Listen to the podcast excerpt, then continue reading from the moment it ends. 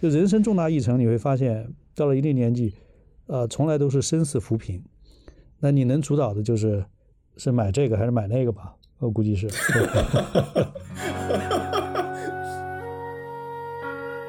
你像韩炳哲认为说，呃，你现在用的这种手机作为一种电视，就不断加强你的个人欲望，然后你的整个手机和电视的影像是自我的投射，那就不断会加强自己对自己的自恋。我们这市场营销干的事儿，其实就是从某种程度上说是创造需求。其实可能就是他本来不需要，然后因为我们去推广了，所以他就需要了。恰恰在这种情况下，我觉得我们必须得有一种对抗，就是要对抗这个流俗的意见，成为一个伪装，成为一个公共意见。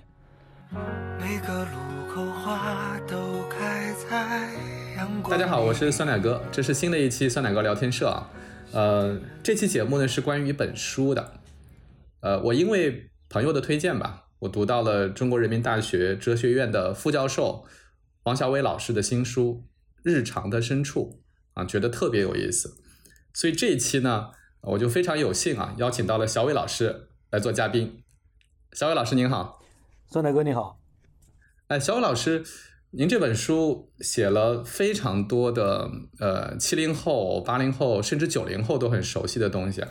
呃，我看了一下，我点了一下，包括呃食物啊、房子啊、衣服啊，甚至打印店啊、录像厅哈，啊，包括微信啊、手机啊这些啊。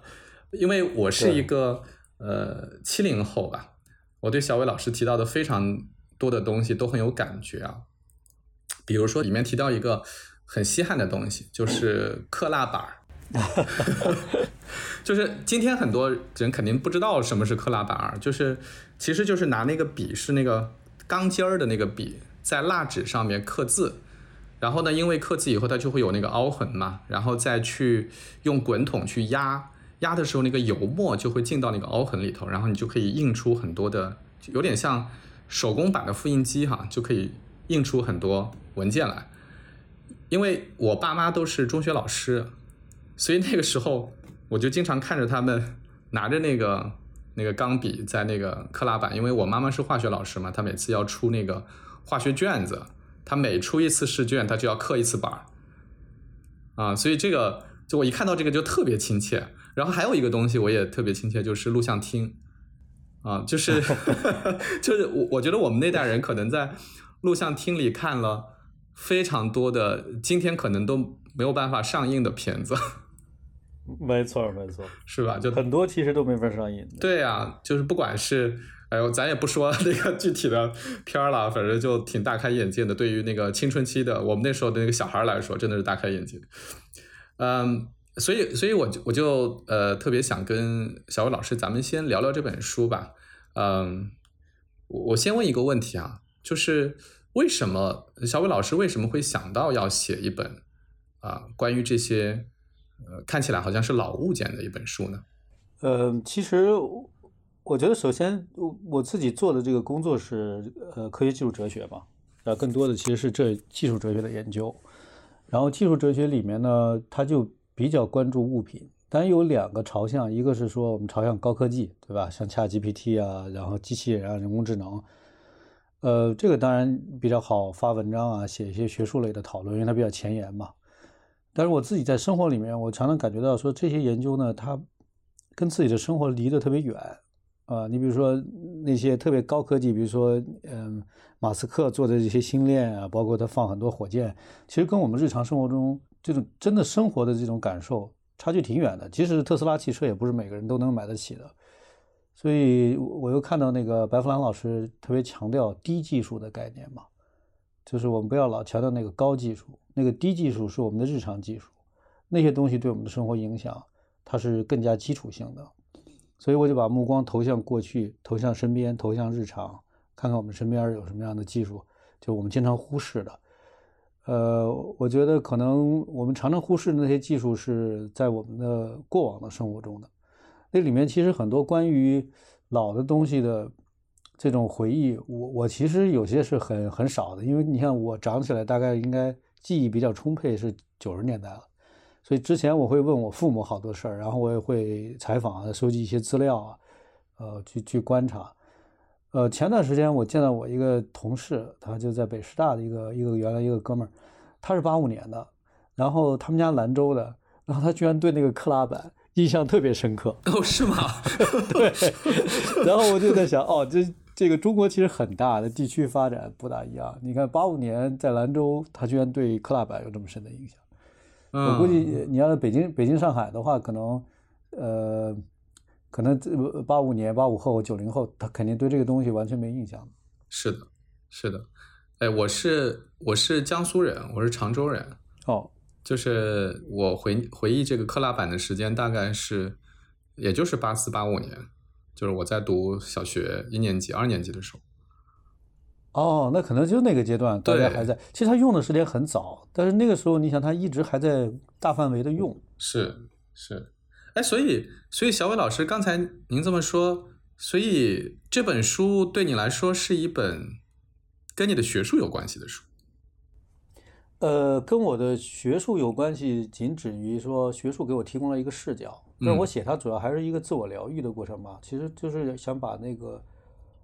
呃，这种学术的抽象的眼睛，给它用在日常生活方面，因为我我觉得在疫情疫情当中，我自己还是挺郁闷的，所以我需要去找一些东西来整理自己的这种思绪。呃，就是你老在家待着嘛，你哪也去不了，陪孩子嘛，所以其实你需要，就是要要寻找一个解释，就是这种解释呢，我又不想通过一个大道理去解释，我就想去刻画过去的生活。呃，这种刻画本身是个治愈的过程，因为你的注意力全部在那些非常琐碎的细节上，然后你你思考很很沉浸性的，然后很快一天就过去了。哎，那个我也注意到小伟老师你说那个自我疗愈这件事儿啊，就是这这我首先我挺同意的，就是当我们关注这些特别具体的物体的时候，的确是有这种疗愈感啊。但这种这种疗愈感是怎么会有的呢？就为什么？咱们去关注这些日常的用的东西，就会有疗愈感。嗯，我自己其实也琢磨这个问题，就为什么我们不是说看那个《拿破仑传》，然后让让自己变成一个罗马的皇帝，或者是变成那个乱世枭雄？为什么那个东西对我来说没有疗愈感？但那个东西其实是咱们爱读的啊，就是很多人其实爱读历史小说的原因，是因为他想成为里面的英雄。呃，他老是想觉得自己能够运筹帷幄啊，啊，纵横捭阖啊，老觉得说自己看历史能够透视历史的深度啊，找到一个规律，然后自己以后怎么着在职场上就能胜出。但是那个东西，我觉得更多带来的是，首先是一个自我欺骗，对吧？因为英雄呢，他之所以成为英雄，是因为他很幸运，是吧？就是大概的原因是因为他很幸运，就特定的时势，然后再加上特定的机缘，呃，造成他是在那个位置上。呃，未必是那个最聪明的，性格最好的，就是主要是他运气比较不错。所以你不管你怎么怎么去总结规律，其实跟你的生活关系也不是太大。呃，所以你老会觉得有种落差，很痛苦的。但是你回归日常呢，我觉得这是每个人都可以做的，因为它有很强的民主性。就我们大家都是平民，然后如果我们去呃审查我们的日常，或者是专注于冥想我们的日常，这个是每个人都可以做的，而且每个人都可以从里面获得这种幸福感的。它的原因，我后来琢磨了一下，就是说，是不是因为它，它给我们提供了一种感受性？因为我们的生活里面，呃，更多的是想做规范性的生活，就是我们不管什么事儿，我们上来就说是非对错值还是不值，就基本上我们是在这样的一个规范性的范畴里面去理解生活的。一个事儿是对的还是错的，应该还是不应该，值还是不值，效率低还是高。呃，就我们一看世界全都这种，嗯，但是这种回到日常呢，它不是这种，它要把这种判断先悬隔了，就是我先别说这些是非对错的事我先就看，就是看着它的变化，然后把它那个变化刻画出来。这个过程呢，那个人的感受性特别强，就是你能够，呃，把你的注意力完全投入到一个没有功利性计算的一个领域。然后让时间缓缓的流过，呃，这个其实是个冥想，啊，它功能跟冥想是差不多的。嗯，哎，小武老师，您说的这段，你刚才说冥想啊，就是呃，包括我之前看《心流》那本书哈，就积极心理学一本书叫《心流》，就是对对对吧？它就是把你的那个当下的那个注意力放到了一个可以长时间持续，而且又就像您说的，没有是非对错，纯粹是一种体验的这种过程里面去了。嗯，对，呃，我其实受启发的是那个日本的物哀的这种呃文论的这种写作方式啊，就是呃。当年有个叫本居宣长的，然后他就是日本的文论的一个大师。他呢，就是当时他就提倡这个日本的文学写作的自主化嘛，就是他对抗的是来自于中国的这种汉学。然后他就说呢，这个汉学有一个很大的问题啊，就在他眼里啊，咱们汉学的问题就是咱们都是纲常性的，都是规范性的，就是什么东西咱都讲的是伦理问题，然后导致人的感受性受到很大的压抑。就比方说，就你你看到一个，呃，美丽的女孩是吧？那个正常人一定会心生这种羡慕，然后渴望和她在一起，渴望交流是吧？聊天儿。嗯。呃，但是如果是儒家的这个汉学呢，呃，可能上来就说你不应该这样想，你不应该有这种想法，你的情绪是不正当的。经过父母之命、媒妁之言，你怎么可能对她流露出任何喜欢呢？那喜欢就是不正当的。嗯。但是那个物哀的这个逻辑就是说，所有的情感啊，这种感受性，首先都是正当的，就它都是天然的，它都是真诚的。呃，你先别说对错的事如果你老是在生活里面老是判断这值不值、对还是错，你你时刻都处于一种内在的冲突过程当中，你会发现很多事情都啊不对，很多事情都不妥当，很多东西都不值。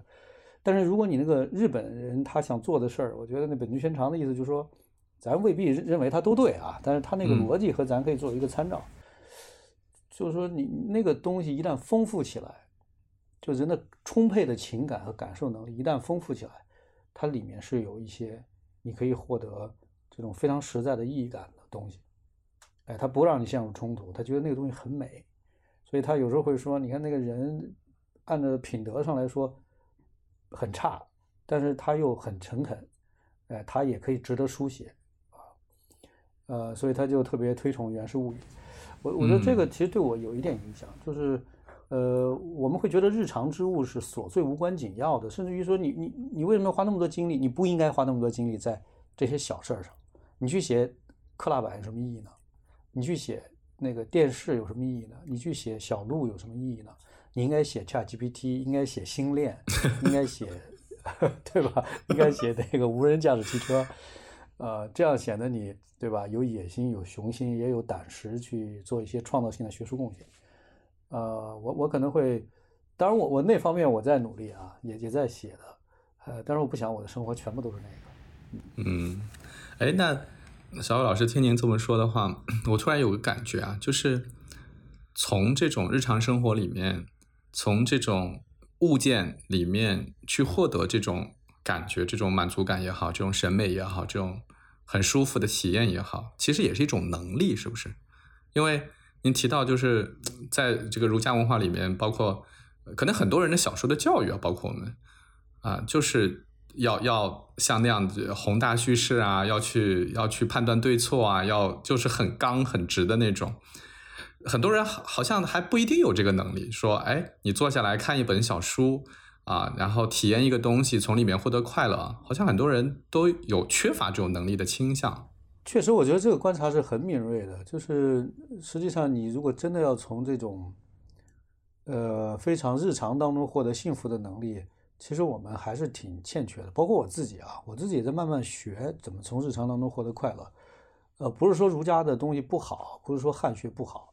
而是说，如果你的生活里面只有这种作为一个支配性力量、垄断性的力量，在你的精神世界里面只有他，我觉得这个是有缺憾的。所以我觉得可以互相参照一下。我们现在就是那种宏大叙事太多了嘛，就每个人都要修身齐家治国平天下，啊，这个是一个，这从来也不是普通人的理想啊，在儒家的语境下，这也不是普通人的理想啊，对吧？这是一个士大夫的理想。嗯，这都是士大夫的。士大夫，他是一个，他从来没有说平民要怎么样。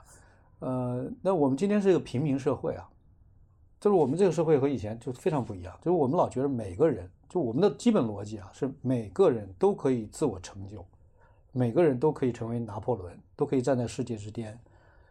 所以这就造成了，就人人自我规训，然后人人自我这个讲述一个宏大的叙事。他的这种生活里面呢，你像一个男生，如果你谈论一个小的东西，别人会觉得你不务正业、没有野心的。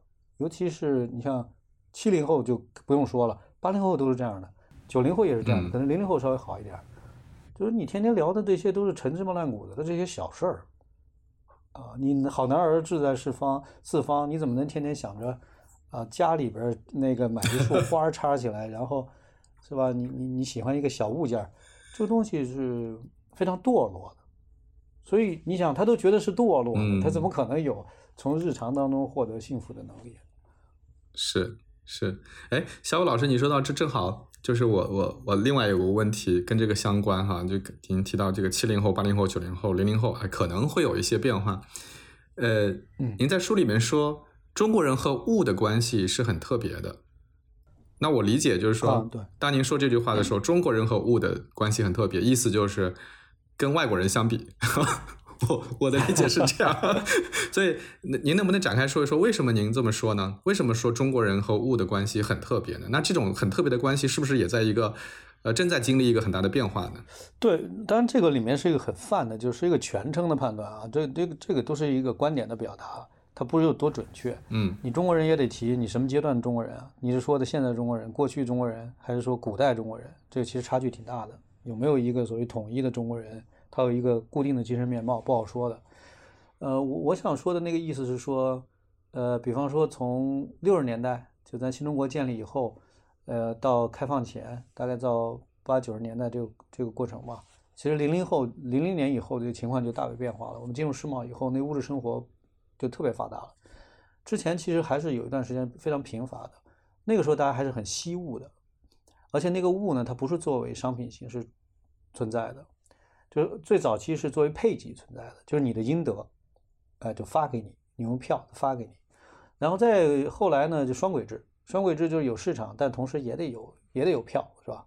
所以呢，还完不是一件完全的这种商品。呃，所以那个时候，那个我们对于物的态度就不是像我们今天把它作为一个快消品的方式去对待它，而是觉得它是我理所应得的一种生活配置，啊，而且差距也不大嘛，啊，那理所应当的都能获得的，就大家基本上都会生活成差不多的样子。所以一看以前的那个室内的装饰啊，包括那个二八大杠啊，其实大家都觉得那个生活有一种均质性，那大家都差不多。现在那个作为商品以后，大家就要拉开差距。哎，就是差悬殊，有的时候可以大到令人难以置信的地步啊，啊，就是都都都是这种情况了。那如果你说的是古代中国人，那可能更多的是说，呃，有些学者认为说东方的文化呢是一个崇物的文化，而西方的文化是一个质物的文化文化。这个当然也是一个很很泛泛的一个区分啊，呃，但是我觉得它自洽就行。就说西方呢主要是制造物品，啊，用物品。而东方呢，它不仅是制造使用，它还尊崇，所以中国传统文化里面很多的东西是礼器，它是礼的承载者。啊，因为我们讲的很多叙事，比方说像这个这个回到易经里面，我们会讲很多易传里面很多的这种呃志气上象或者叫观象志气的这个逻辑，啊，就是伏羲呢是观察宇宙的秩序，然后通过八卦来制造器皿，所以器具本身是道的承载者。或者叫道的物化，呃，它不简单是一个用具，所以创造、创制用具和制造用具是两码事儿。所以中国传统儒家还有这个文化里面还有这样的一个神话叙事，所以这跟西方可能都有很大的差异的。就我们老觉得那个东西里面是嵌入了礼和宇宙的秩序，而西方人更多是把它当做一个东西来使用。啊，当然这是一个非常笼统的区区分，我觉得可能很多西方人也未必见得同意啊。他认为他的传统里面有很多礼器。嗯，那今天这种就是刚才讲中国人经常会把就是东西跟礼器这种联系在一起，但今天还会有吗？因为您刚才提那个以前双轨制凭票发，我就想起来我们家小时候应该是一九八四年还是八五年吧，就是。我们家买了第一台电视机哦，然后那个时候，那个时候那个我我住在那个我爸妈学校里头，然后学校里头只有一台电视机，就每到晚上就所有所有的老师，对所有的住在宿舍的老师还有家属都去那个会议室看电视啊，特别小的一台黑白电视。嗯，然后一九八四年的时候，我爸花了一千八百元 托了关系，那个时候巨款，对，巨款，他们一个月工资才一百块钱都不到吧？对，八十年代一千八百元，嗯。对，一千八百元买了一台彩色电视，买了一台十八寸的，呃，夏普的，还是日本进口的呢。对，那很厉害。对，所以是，对，所以就您刚才讲那个，我就特别感觉，就那个太重要了，那个太重要的一件一件东西了，得供起来。对，那个时候你想，电视一进来的，而且是夏普的彩色电视的话，哇，那大家都会当成神仙一样的感觉。对啊。都都得都得找机会来你们家看一下那种，对吧？然后然后你看现在我我我来新加坡嘛，然后我要买个电视，我们家在拼多多上看了一台七十寸的小米电视，嗯，我忘了具体多少钱，一千多还是两千来着？差不多差不多，就是对，就就难以置信啊！就是那当然，它今天看起来就绝对不是一个什么重要的物件了，对。啊，就是，对吧？就是那是不是这种这个巨大的变化背后，呃，是不是会让大家对于这个物的这个态度也已经发生了非常大的变化呢？对，就是我觉得酸奶哥，您在看这个书的时候呢，联系自己的过往经历，其实是有很多敏锐的洞察的。就是咱们俩的想法其实差不多，就是原来那个东西呢，你看那个电视是是一个核心事物或者叫焦点事物吧，然后他有了一台之后呢。你就感觉你的人生恨不得都已经达到百分之百的幸福状态了，是。然后周围所有的亲朋好友啊，然后一些朋友都会来你们家看电视，然后你跟他们分享这个电视，你不会觉得说，呃，你失去了什么东西，你会觉得你你获得了很多很多东西，对吧？有一个非常融洽的这种社群的感觉在这儿，嗯，好多人来看电视，大家在聊聊天儿，在吃吃西瓜，这个感觉好不一样的。今天呢，那个电视。一千来块钱是吧？跟当年比，就是实际上就便宜太多了，几乎人人都可以购买一台七十寸的大电视啊，恨不得。然后，但是你都是变成私人的，就是那么大电视，恨不得放在自己的卧室里，然后自己去看。啊，客厅里面恨不得放一个一百英寸的，然后也就几个人看，对吧？也就可能一对夫妻带一个孩子看。然后它这个东西它变成了思想的，就是完全是自己使用的。甚至于现在都不要电视了，每个人手里弄一个折叠屏的手机，一台小电视，就是自己躺在床上看。呃，甚至于你爱人都不知道你的手机密码，对吧？互相之间还要提防一下，所以它就变成一个非常私人化的这种个人的消费品，和原来这种公共的这种可以组织社群生活的这种焦点性的消费品啊，那个时候也不能叫完全的消费品，就焦点性的这种。呃，这种物件其实有根本性的差异，因为原来它可以组织人际关系的，它分享，啊，现在呢就思想，它不组织人际关系，让人很多的注意力投入在自己身上，啊，那那其实会造成很多的，比如说说，你像韩敏哲认为说，呃，你现在用的这种手机作为一种电视，就不断加强你的个人欲望，啊，因为只要你想看，你他就不停的推给你内容。然后你的整个手机和电视的影像是自我的投射，那就不断会加强自己对自己的自恋，啊，那就会造成很多，比如说情绪上的问题啊，什么焦虑啊、抑郁啊、空心啊啊等等。那个不像以前大家在一起聊天啊，一起来看电视，对吧？然后那个一起交流，然后那个注意力其实不在自己自己身上啊，常常是指向别人的啊，反而是指向别人能够带来很强的快乐的感觉。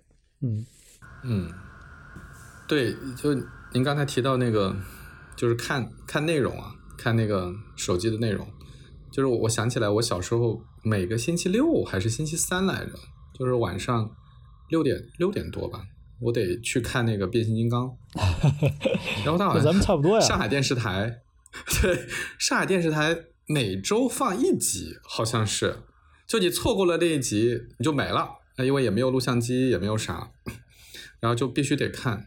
然后我我看我们家孩子现在想看任何的动画片儿，那就是一口气全看完，因为全都在那个电视上或者在手机上，啊，就完全没有那种稀缺感。然后带来的一个问题就是，他们经常就是看看了一会儿就不想看了，就就像一个人吃饱了以后，或者可吃的东西太多以后，他就不饿了。没错，这种，对吧？这这这当然是个虚拟内容啊，但是回到这个实体的东西，其实也是一样的。就是今天刚才我举例讲，这个电视机很便宜，又很大，又很好。其实很多很多东西都是这样的，就是跟以前相比便宜很多，然后选择又特别的多啊。有时候我觉得它真的是属于过多、过于丰富了啊，然后就会买非常多的东西。因为这次我搬家嘛，有很大的一个搬家，就是我原来那个在上海的房子住了九年啊，快十年了啊，然后我要把它搬空，把它搬空的过程当中，我就发现这里面大概有。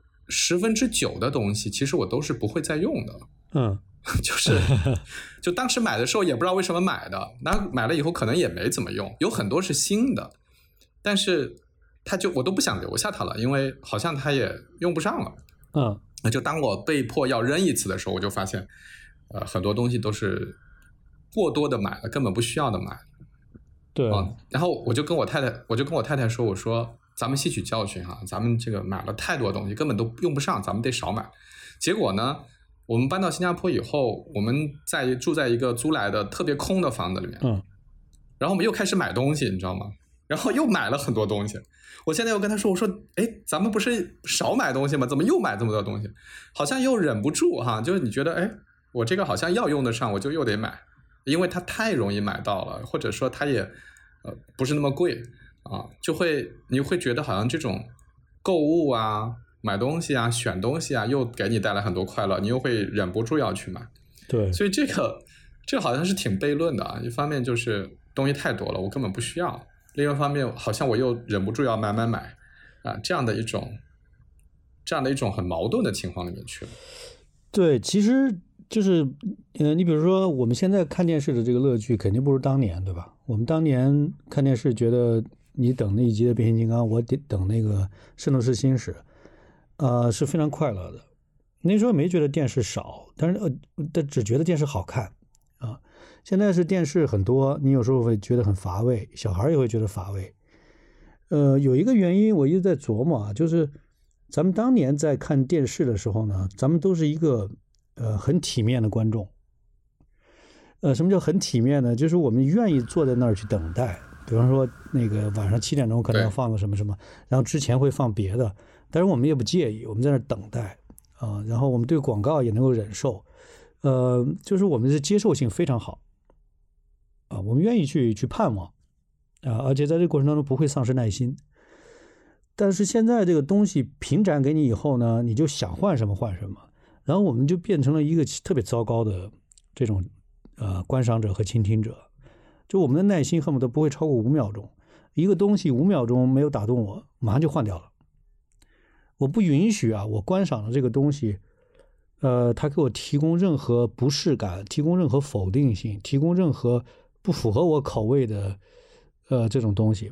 但是你想，在生活里面，我们能获得很多快乐的这种这种东西，很多都是刚入口的时候不大爽口的，是吧？比如说咖啡，比如说茶，比如说酒，啊，甚至于是烟。对吧？它这种东西一进口的时候都是不爽口的，它需要有一个学习而且进入的过程，就是你你需要是一个有耐心的接受者，是吧？你才能够进得去。那更不用说文学，更不用说艺术，更不用说诗歌了啊！很多这种都是一开始不爽口的，那就导致什么呢？导致大家大家的心里面只有这种瞬间欲望的满足，然后把自己的趣味看成是一个严肃的评论啊，这特糟糕。比如说，你看豆瓣上的这种评价是吧？你经常能看到说一本书或者一个电影的评价打一星儿，他说，呃，不对我的胃口啊，他他的评论是这样的哈，你会觉得奇怪，说不对他的胃口，为什么这个东西会变成一星呢？因为如果它是一个严肃的影评或者是一个严肃的书评，哪怕不严肃呢，他只要还称之为书评或者是影评，那你不对你的胃口。你把它打一星不是很怪吗？那你除非你认为说你喜不喜欢，嗯，就是评价一个东西质量高低好坏的唯一标准，是是吧？所以这个时候我们就注意到说，很多的评分系统它本质反映的是喜好问题。就一个东西它的评分九点八，那就说明大部分人喜欢它，并不代表这个东西就是个好东西，是吧？但我们今天老是弄混淆，就认为评分高就是这个东西的质量高，那这就很怪，就会造成很多的这种问题啊。呃，就回到我们日常生活里面也是这样的，就只要是我们大家都喜欢、都追捧的东西，我们都觉得它是好东西啊。我我们可能会买很多这种啊。就是在生活里面琐碎的，就大家评分比较高的，啊，在淘宝上、快手上，我们不问他是不是适合我，也不问他有什么特别的意义，是吧？反正就以个人喜好为优先。当生活变成特别狭窄的，就是所有的东西都是以个人喜好为评判它的价值的唯一标准，我觉得这是一个特别糟糕的世界。这个是相当于可以说是糟透了的世界，因为我们原来的世界不应该是这样的。呃，其实原来的世界是你的喜好重要吗？就很多时候我们会认为说你喜好重要吗？但是在今天呢，我们就会问说，很多东西说你喜欢真的是唯一重要的东西吗？你把一个东西带入到这个家庭里面来，你喜欢真的有那么重要吗？我以前就有一个特别偏执的想法啊，比方说装修房子，那我一定会连墙的颜色、地毯的种类，每一件到家庭里的物品都必须经过我的审查。啊，我我是一个在审美上特别偏执的人，现在我就没这看法了。我觉得我有时候会觉得我喜欢重要吗？不重要啊。我父母觉得花开富贵可以，我觉得就可以啊，因为他们觉得重要。然后我有时候要照顾他们的感受啊。孩子会把屋里弄得非常凌乱，呃，然后买这个东西买那个东西，我一定要断舍离吗？为什么我这么觉得断舍离这么重要呢？说会让我觉得感觉不舒服。重要吗？就我为什么要有那么大的一个自我，要在家里面去，是吧？垄断一切这种审美，垄断一切的物品的进入。我觉得现在到我这个年纪，基本上还是比较佛系了，因为我觉得我自己没那么重要。对，哎，小小伟老师，您刚才讲的这个点，我想再跟您探讨一下哈。嗯，就是，就其实这里面讲的东西挺多的啊，就是。比如说，关于这个，呃，我们以前看电视啊，或者我们以前看内容和现在看内容的这个问题，就是，嗯呃，其实其实以前我们是没有什么机会表达自己的喜好的，或者说我表达了，那个制造内容的人听不见，对吧？对对，就是这个电视里放了变形金刚非常好看，但是我也我也没办法告诉这个电视台说我很喜欢看，当然他可以看收视率，maybe 啊，也许，那。今天当然，大家会觉得一个很大的变化是，你不管是弹幕也好，还是在豆瓣上打分也好，他有一个机会去表达他喜欢不喜欢。所以，喜欢不喜欢是一个个人可以去表达或者被看到的一个现象。我我相信那个打一星的那个那位朋友，呃，他其实有这样的背后的一种企图，就是我不喜欢，我想让你看见，我我希望我的那个意见被被重视啊，被看到。啊，我我觉得有这个有这个味道在里面。那一方面，这种喜好取代了我们只看到了喜好，其实并不知道这个东西本身的质量到底好还是不好。嗯。但另外一方面，它又是一个很大的数据嘛，对不对？它是所有的人，或者说至少在豆瓣上这些人的喜好的总和给了一个分儿。嗯。啊，那所以才会有人把它作为一个参照，说我来判断这个东西有没有可能是我是喜欢的。所以这这是两种。对吧？去看待这个事儿的，呃，这个这个观点。然后，呃，您刚才提到那个，就是呃，关于家里装修的这个事儿，嗯，其实它更多的是你把个人的那个喜好给放下来了。就是你说，哎，我觉得不重要了，我的意见不重要，因为重要的是这个家庭。就是你把一个把家庭的那个意见或者家庭的呃对这个事儿的看法放在了更高的一个位置上。这其实是一个，其实就说白了，就是我自己和其他人或者说我在乎的那个群体之间的那个关系的高低问题，嗯，对吧？嗯，啊，所以所以这个这个怎么去理解呢？就是一方面我们也看到它有好的地方，另外一面我们也看到它好像也带来了很多的问题。嗯，但是酸奶哥，我可能会把这个，因为咱俩咱俩辩论嘛，是吧？我跟，然后我可能会。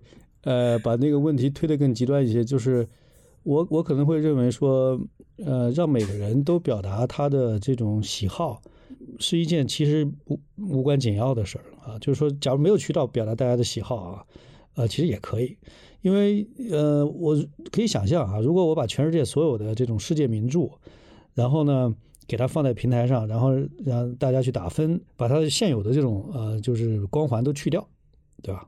就就你别告诉他说他是尼采，他是托尔斯泰，对吧？那那那那当然，他一听这名字，他就觉得有几分敬意啊。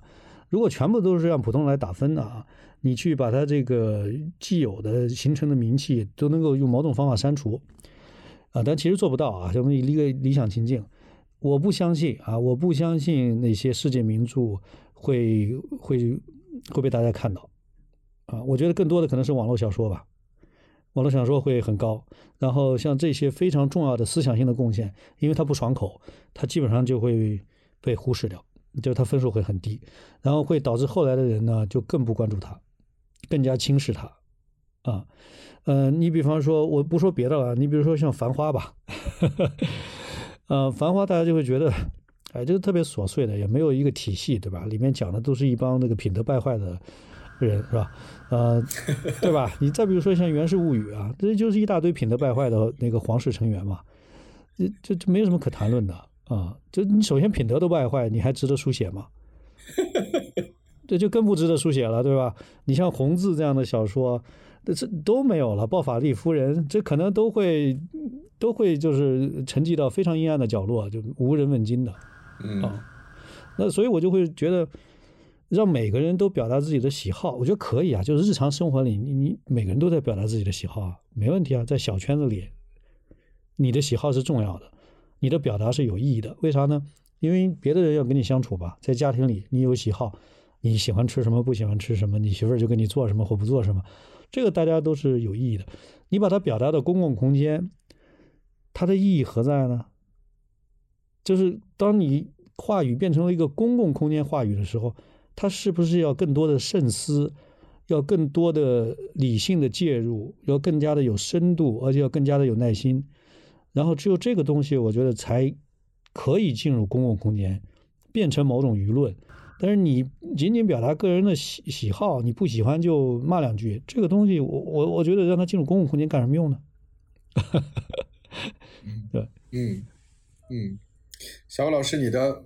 你的这个观点，我我我听得很清楚，哎，但是我我有个问题啊，就是事实上我们今天看到的情况是现状哈，嗯，就是个人的喜好进入了公共空间啊，对，那当然，呃，我我之前老老老看到人说现在电视剧不好看，然后回过头去说，哎，九十年代，哎，我忘了是九十年代还是零零年的时候，说那时候电视剧特别好看，那也太罗曼蒂克化了，对吧？对，对，然后那个我我在看奈飞的那个剧嘛。奈飞的那个，大家都在说奈飞的剧特别难看，为什么呢？就是恰恰是他过去非常引以为自豪的说，他用大数据来定制他的剧，哦，啊，就是对。啊，结果结果就越来越难看啊，所以这个事实就是现状是公众的这种喜好和意见进入了这种公共的空间，然后呃影响了内容的产生，嗯，而且是大面积，嗯。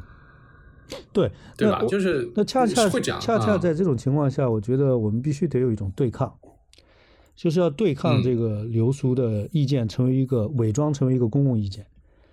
呃，我们不能说每个人都是那个呃咆哮呃，然后充充分的肆无忌惮的表达自己的喜好，甚至用恶毒的谩骂，呃呃讽刺，啊，甚至于是呃污言秽语来表达自己的这种喜好。啊，他他应该成为一个公共意见，哦，那当然不应该。我觉得我们应该从用各种各样的方法去试图对抗整个世界变成了一个点赞化的世界的这种状态，是吧？不，不能因为它是事实，它就合理。那恰恰是因为它已经变成了一个点赞社会，我们不管是哲学还是文学，呃，还是其他的批判性理论，我们都要去试图寻找一个对抗的力量。嗯嗯。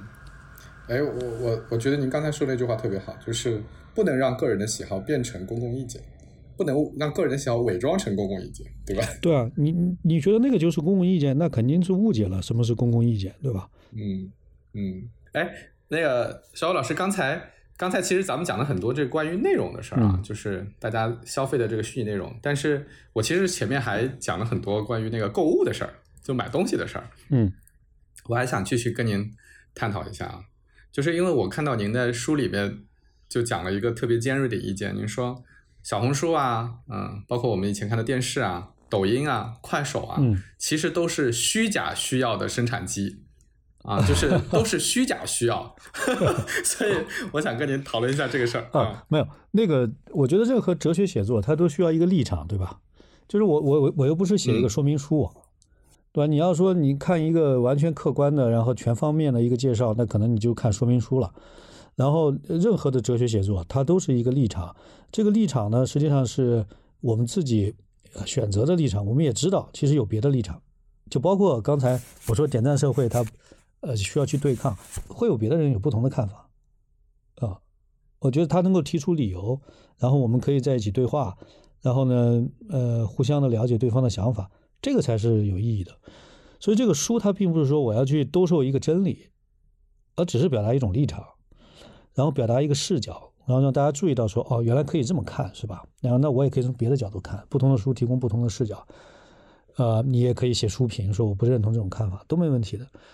呃，这个虚假需要的这个说法呢，实际上是马尔库塞讲的比较多，就是在《单向度的人》这个书里，他的看法就是说，现在的这种科技和呃消费逻辑呢，它共谋以后呢，它就会制造各种各样的虚假需要，因为科技的发展，它使得很多新奇的产品能够生产出来吗？我每天都有各种新奇的手机，每年都更新换代，好多的商品啊，林林总总的。那同时，资本就需要你更好的去。购买啊，首先你需要的，你当然购买，但是资本还还想让你让你买那些你本来不需要的，但是你想要去扮演某个角色，那那时候你就需要了。比方说你你需要汽车，对吧？那你买一辆国产车很便宜，那你如果买一辆这个宾利就很贵。但如果我让你去扮演你是一个富人、成功人士啊，一个有意义的人生就是开宾利的，是吧？你看很多汽车广告就是这样的，一个美好家庭、成功男士的形象，开着宾利。对吧？穿特定的服装，然后留特定的胡子，是吧？戴特定的眼镜，反他他有一套生活方式兜售。那很多时候你就会被他诱导，你就会买那些自己其实并不需要的东西啊。有些需要是完全不需要的，我觉得就有些的商品是完全不需要的。嗯，比方说，我到现在我也不能理解为什么，呃，为什么这个。没什么钱，一定要买一个很贵的包，是吧？然后没什么钱，一定要买一个很贵的车，是吧？呃，这些东西很重要吗？就就有那么重要吗？你你有没有替代品呢？其实也有，但我也能能试着打开自己的视角，说有些人他是做生意的，是吧？他有一些实用性的需要，他要融入某一个圈层，我这个可以理解的。但是大部分人其实很多时候买的东西未必是需要的。尤其是你看，像呃各种社交媒体上给你推荐的这些东西，有些时候非常的琐碎，啊，可能真的意义不大。嗯，我我想跟您讨论这个问题是，其实这个问题也是，嗯，对我来说也是一个需要思考的问题，因为我的呃职业过去一直是做营销的。那酸奶哥，我估计您的口才也是非常之好的，对吧？对，就我我们这个。我们这市场营销干的事儿，其实就是从某种程度上说是创造需求。嗯，啊，就是创造需求，那对吧？你理解其实可能就是他本来不需要，然后 因为我们去推广了，所以他就需要了。啊，就会的确会有，的确会有这个问题。我觉得这个是一个，呃，甚至是有一点道德上的这个自我自我追问的，啊就是说，那我们到底干的这个事儿对不对？哈。啊，这个是是是一个本身就是我一直在思考的一个问题，但是同时呢，我们呃，我们又一直会在讲一个事儿，就是说，呃，我我挺能理解您刚才说，哎，很多东西他根本不需要，他为什么要买呢？因为这是从一个使用价值上来考虑这个问题，就他真的要用这个东西，还是不要用这个东西？但是很多时候我们会谈到一个词儿叫情绪价值，嗯，情感价值。那就在我们这个市场营销行业里面是一个非常常见的一个词儿了。呃，我之前读过一篇文章，呃，我忘了谁写了，他讲很有意思。他说，你会发现那些小镇青年，嗯啊，其实收入相当的不 OK 哈，嗯，他们最后都会买 iPhone，而且他们一定都会买最贵的那个 iPhone 就会买这个 iPhone 十五哈 Pro 哎 Max 呀，这是说我吗？点我呢？我也是，我也是，小伟老师，我也是。对，这个就是他们收他们收入不高，一个手机的价格可能是他们两个月的工资哈，但是他们要买，为什么呢？呃，后来这篇文章给了个答案，我觉得特别有意思。他说：“你想一想，这是他们唯一一个还能买得起的，在这个品类里面最顶级的产品了。”嗯你就是说你你说你要去买个最顶级的车，那宾利他肯定买不起嘛，劳斯莱斯肯定买不起。嗯你要买个房子，他也买不起啊。衣服最顶级的他也买不起啊。哎，但是手机至少在那个时刻，大家认为最好的手机啊，就是 iPhone 最新的那个款式，嗯他能买得起啊。在这个上面给了他非常强烈的，呃，自我满足感也好，炫耀也好啊，社交的这种这种这种这种感觉也好啊，反正他都他都能获得，所以这么看起来，这个手机并不是那么贵、嗯啊。我的大概是这么一个观点，所以我觉得挺有意思，就是说那这些价值。这些他获得的价值是虚假的吗？还是他其实也是真实的？呃，我觉得如果你纯粹从这个对心理的满足的角度上来说，那它就是真实的，对吧？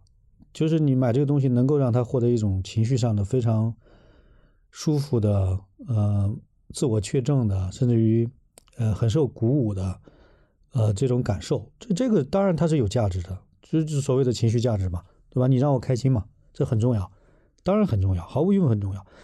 当然，如果你要从呃市场营销角度上来说，你做的一切都是正当的，就是市场营销，你的逻辑就是应该卖更多的东西，赚更多的利润，这是无可厚非的。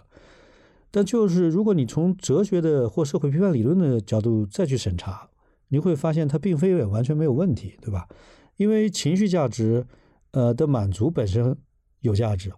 那我们再追问一点，就会问说，这种情绪的这种情况，就是为什么会有那样一种呃情绪，它是不是正当，或者是是不是需要审查，对吧？这就变成一个哲学提问了。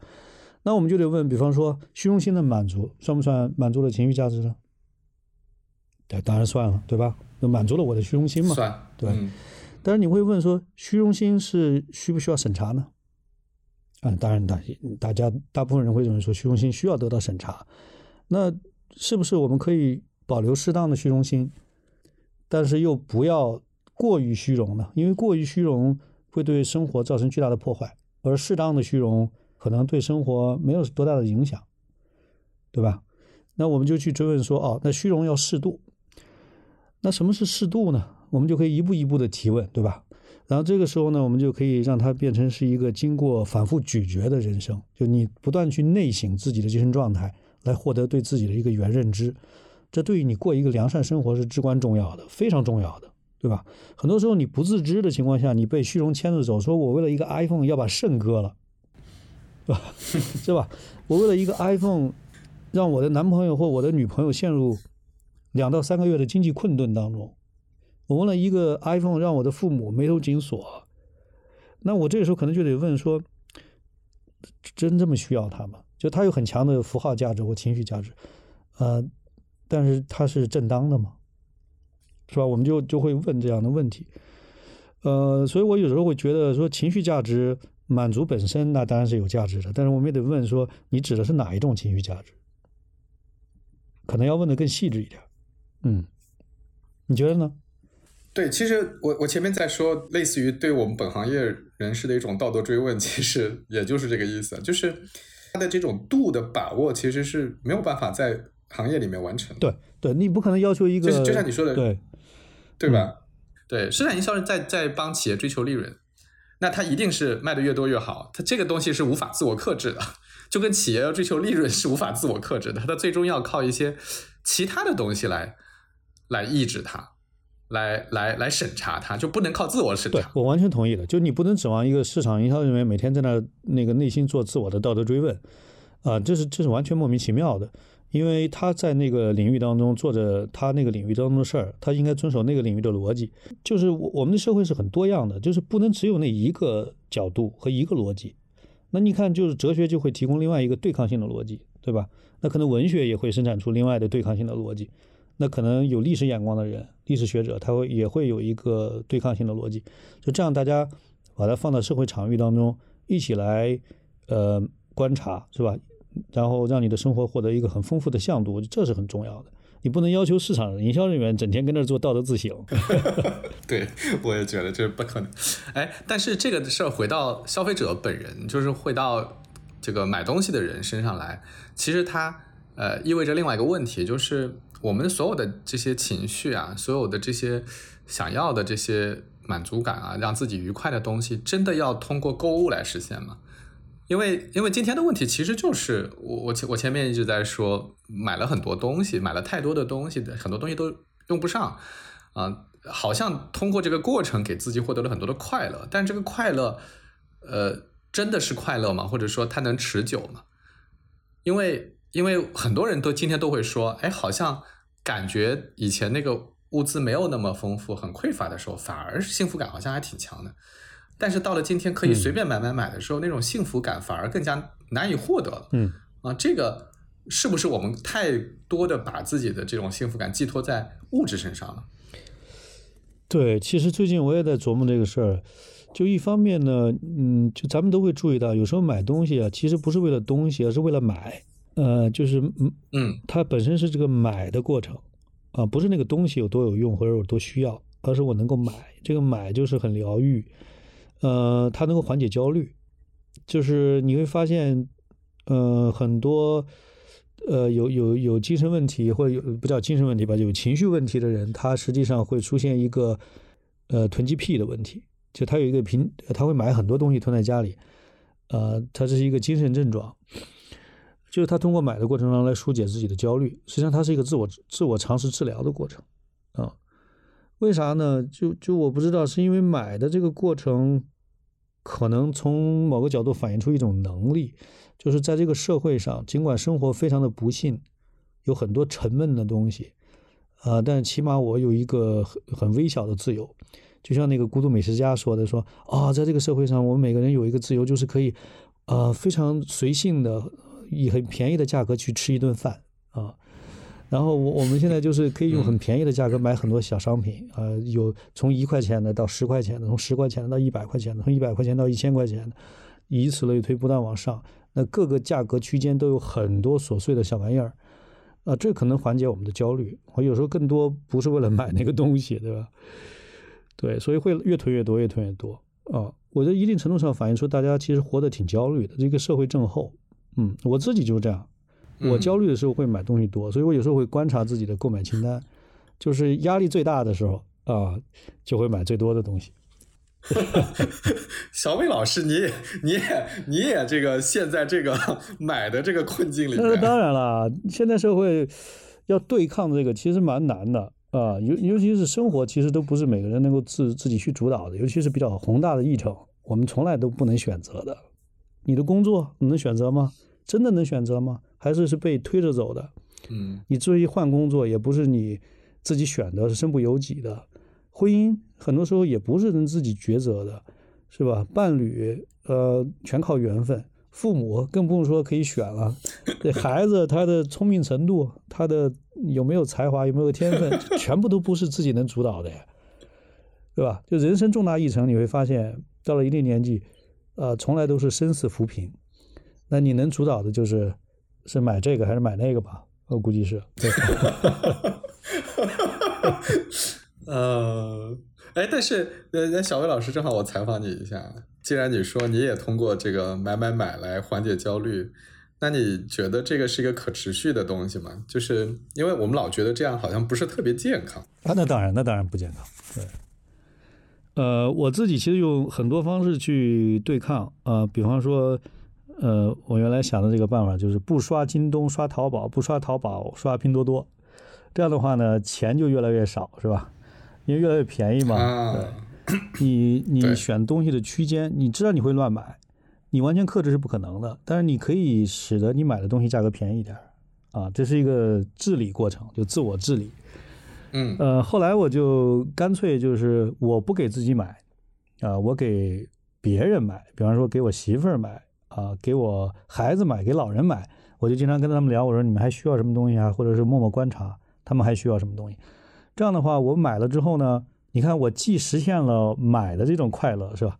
又能让对方快乐。嗯 嗯，对这个呃，有的时候我觉得还挺有效果的，就是嗯，家里面人挺开心啊，同时我也挺开心啊，就是慢慢的在自我治理。呃，还有一种方案，我发现我什么时候买的少，就真的你的忙的脚不沾地儿的时候啊，你差不多就不买了。嗯，你压力最大的时候是中间的一种停顿，就你忙特别忙，忙一段时间你突然停了，那个很焦虑。但你真忙起来呢，也忘了买东西，所以有时候让自己忙起来也是一个解决问题的办法。嗯，但没有完全解决，我还在尝试更多的方法。哎，那所以，所以你觉得就是我我们我们跟物的这种关系是其实是没有办法避开的，对吗？就是说我们就是得嗯、不断的拥有这些东西，呃，买这些东西，这这个这个是一个无法逃避的这个状态。他就是因为现代工作呢，第一压力比较大，第二就是人到一定年纪之后发现，呃，人生是没法主主导的，呃，选择就只剩下琐碎的了。呃，尤其对很多家庭主妇来说更是这样，因为男性他在外面搏事业嘛，他搏事业，他那个注意力有的时候还在那些比较宏大的东西上。女性到一定年纪生了孩子以后，她真的觉得自己的人生没什么可以选择的了。所以就会买的更多，囤的更多一些，呃，就有的时候在这个社会会造成这样的一种一种情况啊。所以，如果一个人他能够在一个理想社会当中能够获得一个，呃，一个老是能有获得感和成就感，那其实他买的就就会比较少。所以，真正的治愈，呃，不在于任何策略性的对抗，而是人们能够在普通的生活当中获得有有产生意义感和获得感。那个我觉得现在是一个呃很艰难的主题，就是我们尝试用各种办法吧。呃，我我觉得没有一劳永逸的办法。哎，您提到了意义感，但是我我我记得您在书里面还提到说，人不要追求意义感，是吗？我我记不得原话了，是有这么一句呃，吗？我我我我说是人生不要追问呃人生有什么意义。啊，不要追问人生有什么意义。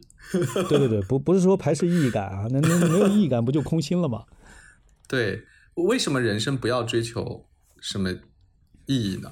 为什么不要追求这个人生意义呢？就是就是你不要去追问人生有什么意义，不要有这种类型的发问。呃，这种发问就好像说彩虹有什么彩虹的硬度是多少一样，彩虹没有硬度，彩硬度不是用来丈量彩虹的。你非要去问人生有什么意义，有可能是一个错误的问题。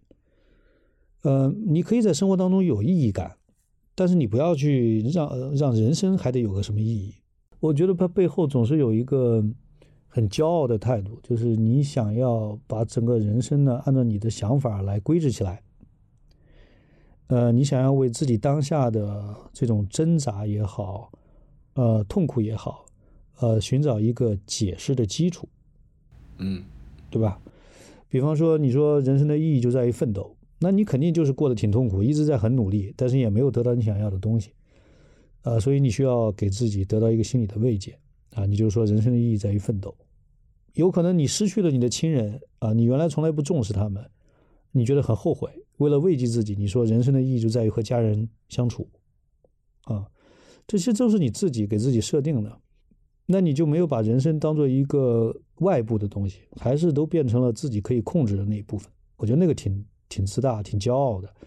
就人生从来不在我们的把控之中的，你不要给他追加任何东西，因为你说了不算呢，对吧？你说了不算嘛，啊、它它本不属于你啊、你只不过在其中生存而已。所以更多的可能是你在这个生活过程当中，在点滴之间去寻找自己的意义感，那个很重要。而那个获得意义感，对我来说啊，一个办法就是刻画，就感受，提高感受性。呃，比如说春天来了，鲜花盛开了，然后你能够感受到说人面桃花相映红，那一瞬间就很充实。你不要问说一看见桃花就想到桃子好不好吃，你老把它功利化，对吧？你那样过日子过得太单调了，对吧？就是这在当下去感受世界，其实世界是非常丰富的，层次很很非常丰富的，有很多日常生活里面的喝一杯茶呀，跟爱人聊天啊，陪孩子上个兴趣班啊，然后在某个时间某个光线下，然后去审查呃一朵小花啊，这个都是非常美的东西。而且你想想，人生很短暂的，在这一刻，你可以把你的感受性增加，你的生命的时长实际上是被拉长的。啊，否则你即使白天在工作，你也是睡眠状态，啊，你基本上把美好都错过了。哎，小伟老师，我有一个 奇怪的想法啊，跟你探讨一下，不知道对不对啊？啊，你说，就是你刚才提了两个事儿，您说第一个事儿，你说不要追问人生的意义，啊，不要追问人生意义是什么，或者不要追问人生的意义啊，因为我们其实是不能把控的，那是一种非常骄傲自大的一种一种看法。呃，另外你又提到说，但是人生是可以有意义感的，就是我们在生活当中是可以有意义感的。我在想，是不是是不是应该用一个不一样的词儿？就因为我们其实都用了“意义”这个词儿，但我感觉好像您说的这个人生不要追问有什么意义的那个意义，跟呃我们生活的可以生活的有意义感的这个意义，好像不是一个事儿。那不是一回事儿，确实是啊。你可以用一个，比如说充实感。啊，来来替代意义感，我觉得这样可能会更准确。没错，没错。嗯，我我我我现在 有一个，我我在读您的这个书啊，就是日常的深处的时候，呃，有一个有一个似曾相识的感觉。嗯，我我我现在明白为什么是似曾相识了，就是我以前特别爱读美食的书，就 我读过好几本，就是呃，就是美食作家哈，也不一定很有名哈，有一个作家叫赵衍。他也在北京，啊，他年纪应该挺大的。然后他写了两本书，叫《老饕漫笔》什么的。然后还读过其他的一些美食家写的书啊，包括我还挺喜欢蔡澜的。哦，就是我我我发现他们在写美食的那个过程当中啊，就是我我觉得文字很清淡，就它不会过多的去描述这个东西，而是没错，对，而是很用很短的句子。然后里面又有一些呃幽默哈，又又很有意思，去描述这些呃吃这个东西呃时候遇到的人遇到的事儿，然后就就是把那种体验给你描述出来。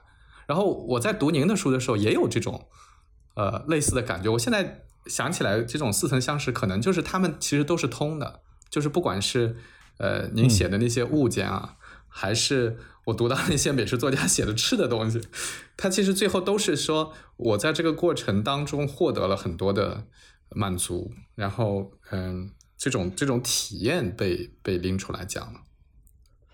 对我，我完全认同您的这个观察。他其实，如果你呃有的时候是不自觉的，但是如果你呃要要逼问我说为什么会写成大家都会写成差不多的感觉，我可能觉得就是说，嗯。如果你真的是去刻画事物、去体验事物的话，你你首先要排除排除一种现代性的凝视。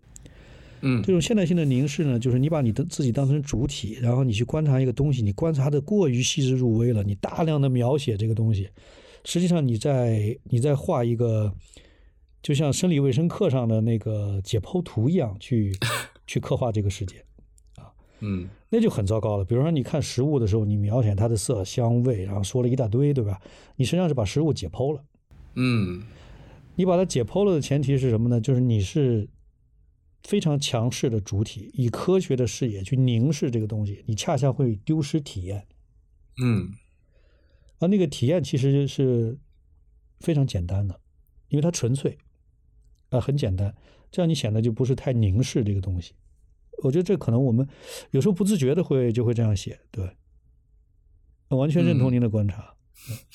嗯，好，小伟老师，那个我我的问题也差不多了，然后那个您您后面还有会哈，就是咱们对，咱们今天就差不多聊这些。我我最后想跟您说一个说一个东西，挺有意思的，就是呃，您这本书叫《日常的深处》嘛，然后我过去的。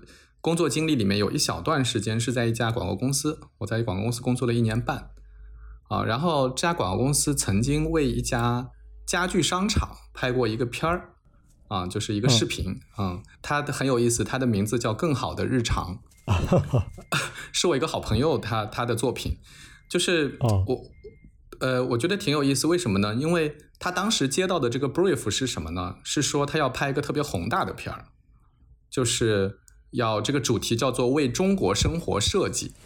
哇啊，就讲家具，家讲家具的啊，为中国生活设计，特别大的一个题。但他最后为什么会拍了这条片叫《更好的日常》呢？就是他在思考这个过程当中，一直在想这个问题，叫做为中国设计生活设计到底是什么？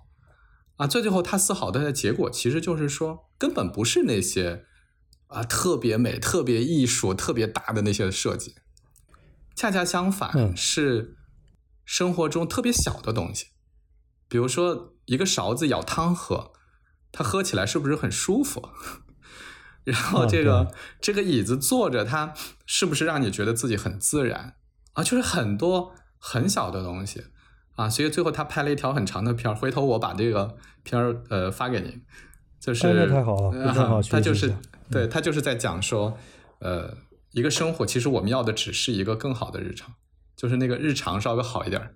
就挺好的，对，我觉得 这个这非常精彩。如果他用那个画面的方式来做，会非常非常精彩。对，嗯，对，所以呼应一下您这本书，然后最后我也那个再次隆重向我的听友们推荐一下这本书啊。我觉得这本书就像小伟老师说的，呃，非常的疗愈。我自己读这个书的过程，因为我前面也讲了，我自己的很多回忆都跟它合在一起啊，就是。就非常的疗愈，嗯，在这个过程当中，其实，呃，没有在读什么特别重要的，好像要一定要记住要学会的观点和方法，但是这个整体的过程就是非常愉悦、非常愉快的，啊，所以也非常推荐大家都能有机会去读一下，啊，我觉得是一本很好的书，好吗？好，那今天就谢谢小伟老师，希望有机会再跟你聊天啊，谢谢酸奶哥，有有机会来北京的话，我们我请你吃饭。然后正好我们聚一聚，对，好的好的，好，好，多多那就这样，哎，好，谢谢，谢谢小魏老师，好，再见，再见，拜拜，酸奶哥，拜拜，拜拜。微微酒意阵阵欢歌笑